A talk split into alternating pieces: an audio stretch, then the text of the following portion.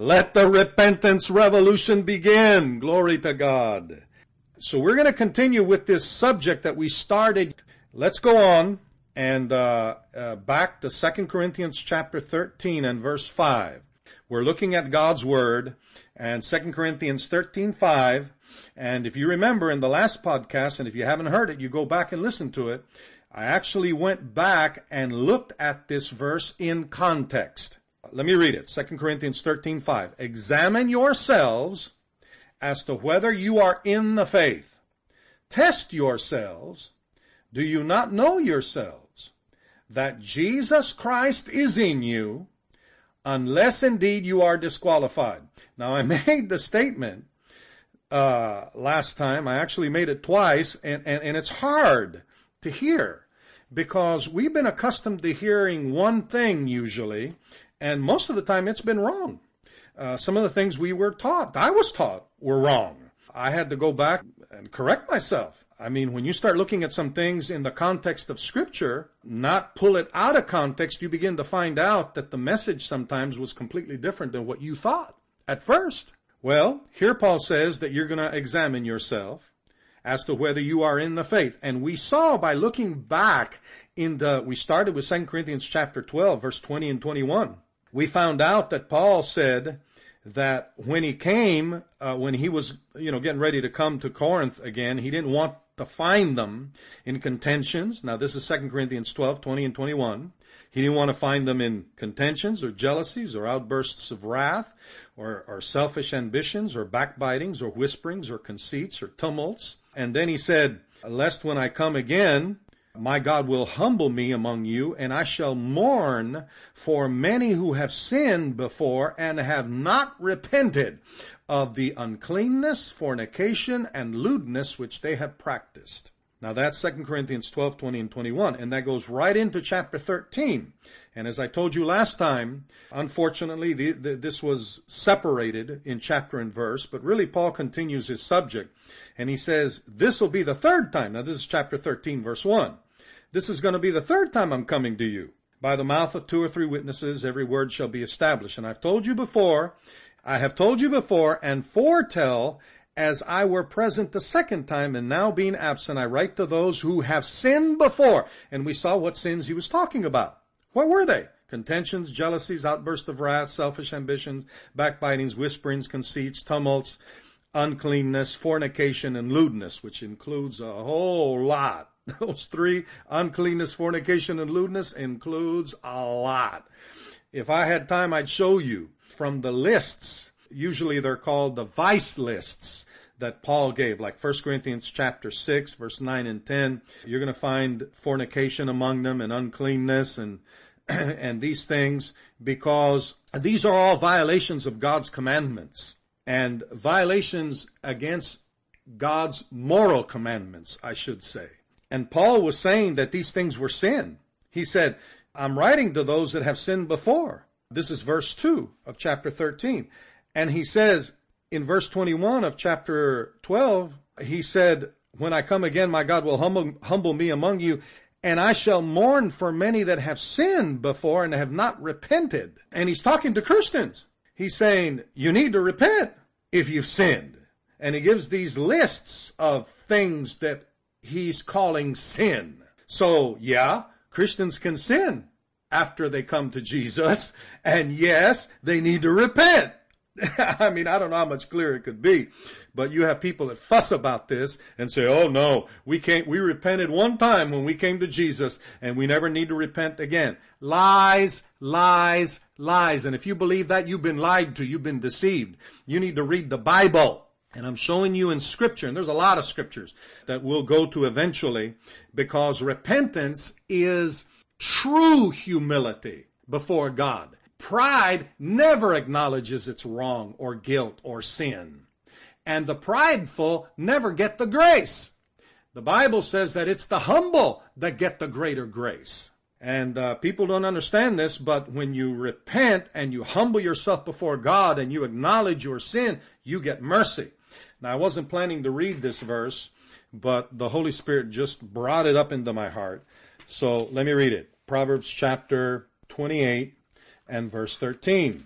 This is one of the many scriptures that I could point to, but let me just give you this one because this is a powerful scripture that the Lord has brought into my life.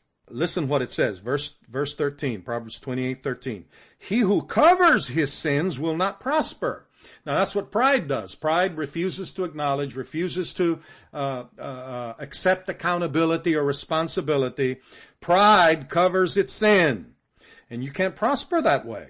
And then it says, and, I'm talking when I say prosper, I'm talking about you can't walk with God. You can't walk in the things of God. You can't be blessed by Him. You can't have His grace. You can't have His, His anointing if you're covering up your sin. You can't cover them. You have to confess them. That's why he goes on to say, but whoever confesses and forsakes them will have mercy.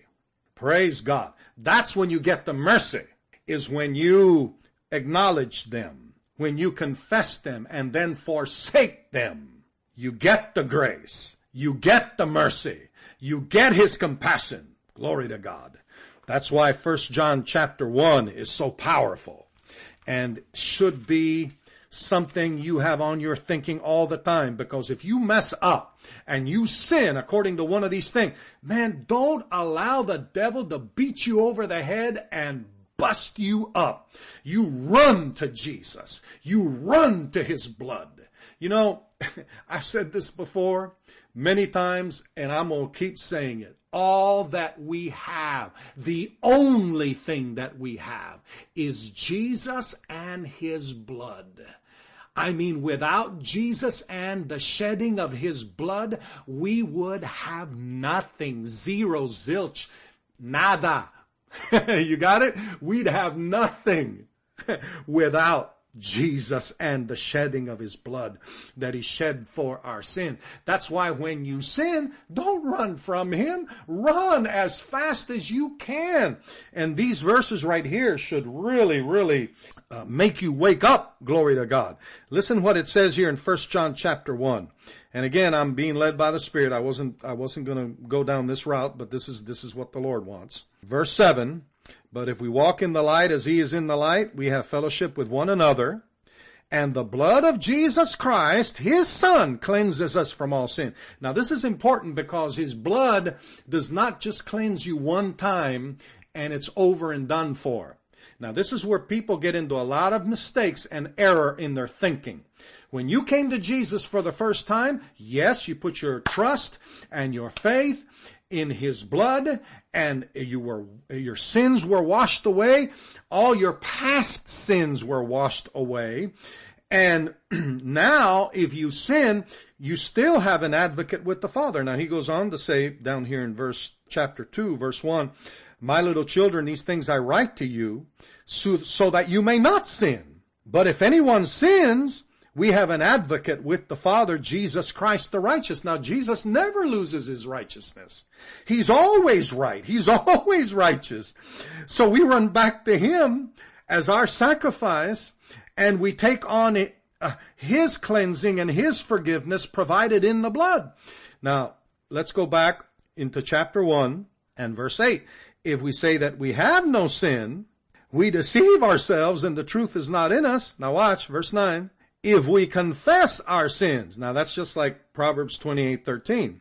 And remember what else he said? And forsake it.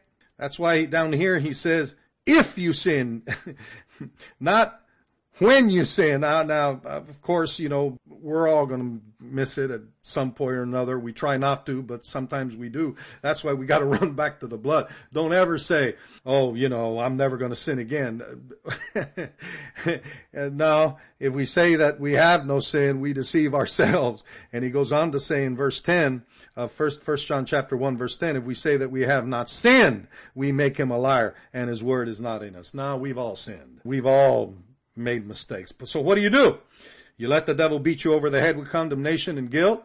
Well, as long as you stay in the sin, you have no right to anything else. Yeah, he can beat you up. But if you run back to Jesus and run back to the blood and humble yourself and acknowledge your sin, that's what it means to confess your sin. You acknowledge it and then forsake it Well, he said he's faithful and just to forgive us our sins and to cleanse us from all unrighteousness. Well, thank God for the blood. That's all I gotta say about that. Thank God for the blood. Hallelujah. Thank God for His holy blood that was shed for us. This is why I say to you, in Jesus' name, if you are in sin, if you are practicing sin, I don't care what it is, it's time to repent. Church, Judgment begins with the house of the Lord. We have to judge ourselves. We have to examine ourselves as to whether we are in the faith. We have to test ourselves so that we know that Jesus is in us and we not be disqualified from having his presence in our lives. Now this is exactly what 2 Corinthians chapter 13 and uh, uh, verse 5 is saying. This is what Paul taught in these two chapters, chapter 12 and 13. And I suggest that you go back and, and read the whole context. And really, I, I didn't read the, well, you know what? Let me go back in here and look at verse 5. This is important. Examine yourselves as to whether you are in the faith. Test yourselves. Do you not know yourselves that Jesus Christ is in you unless indeed you are disqualified? Now watch what he says in verse 6. But I trust that you will know that we are not disqualified. He's saying, I'm not disqualified. I haven't been practicing all this stuff that he talked about in chapter 12. I haven't been practicing contentions and jealousies and outbursts of wrath and selfish ambitions and backbitings and whisperings and conceits and tumults. I haven't been practicing uncleanness or fornication or lewdness. He said, I haven't been disqualified. Now I pray, now watch verse 7, that you do no evil. So he calls all these things evil that need to be repented of. Amen. Not that we should appear approved, but that you should do what is honorable, though we may seem disqualified. For we can do nothing against the truth, but for the truth. For we are glad when we are weak and you are strong, and this also we pray that you might be made complete. So he wants them to come to completion, not to be functioning in sin or evil or darkness, but to repent as he said in, in 2 Corinthians 12, 20, repent, come out of that stuff so that you can have God's presence and you're complete in Christ. Recognize that you are in the faith now. Amen. And then verse 10 says, Therefore I write these things being absent, lest being present I should use sharpness according to the authority which the Lord has given me for edification and not for destruction. Now we're going to come back in the next podcast and we're going to see some more about this. Glory to God. Be blessed and I'll see you then.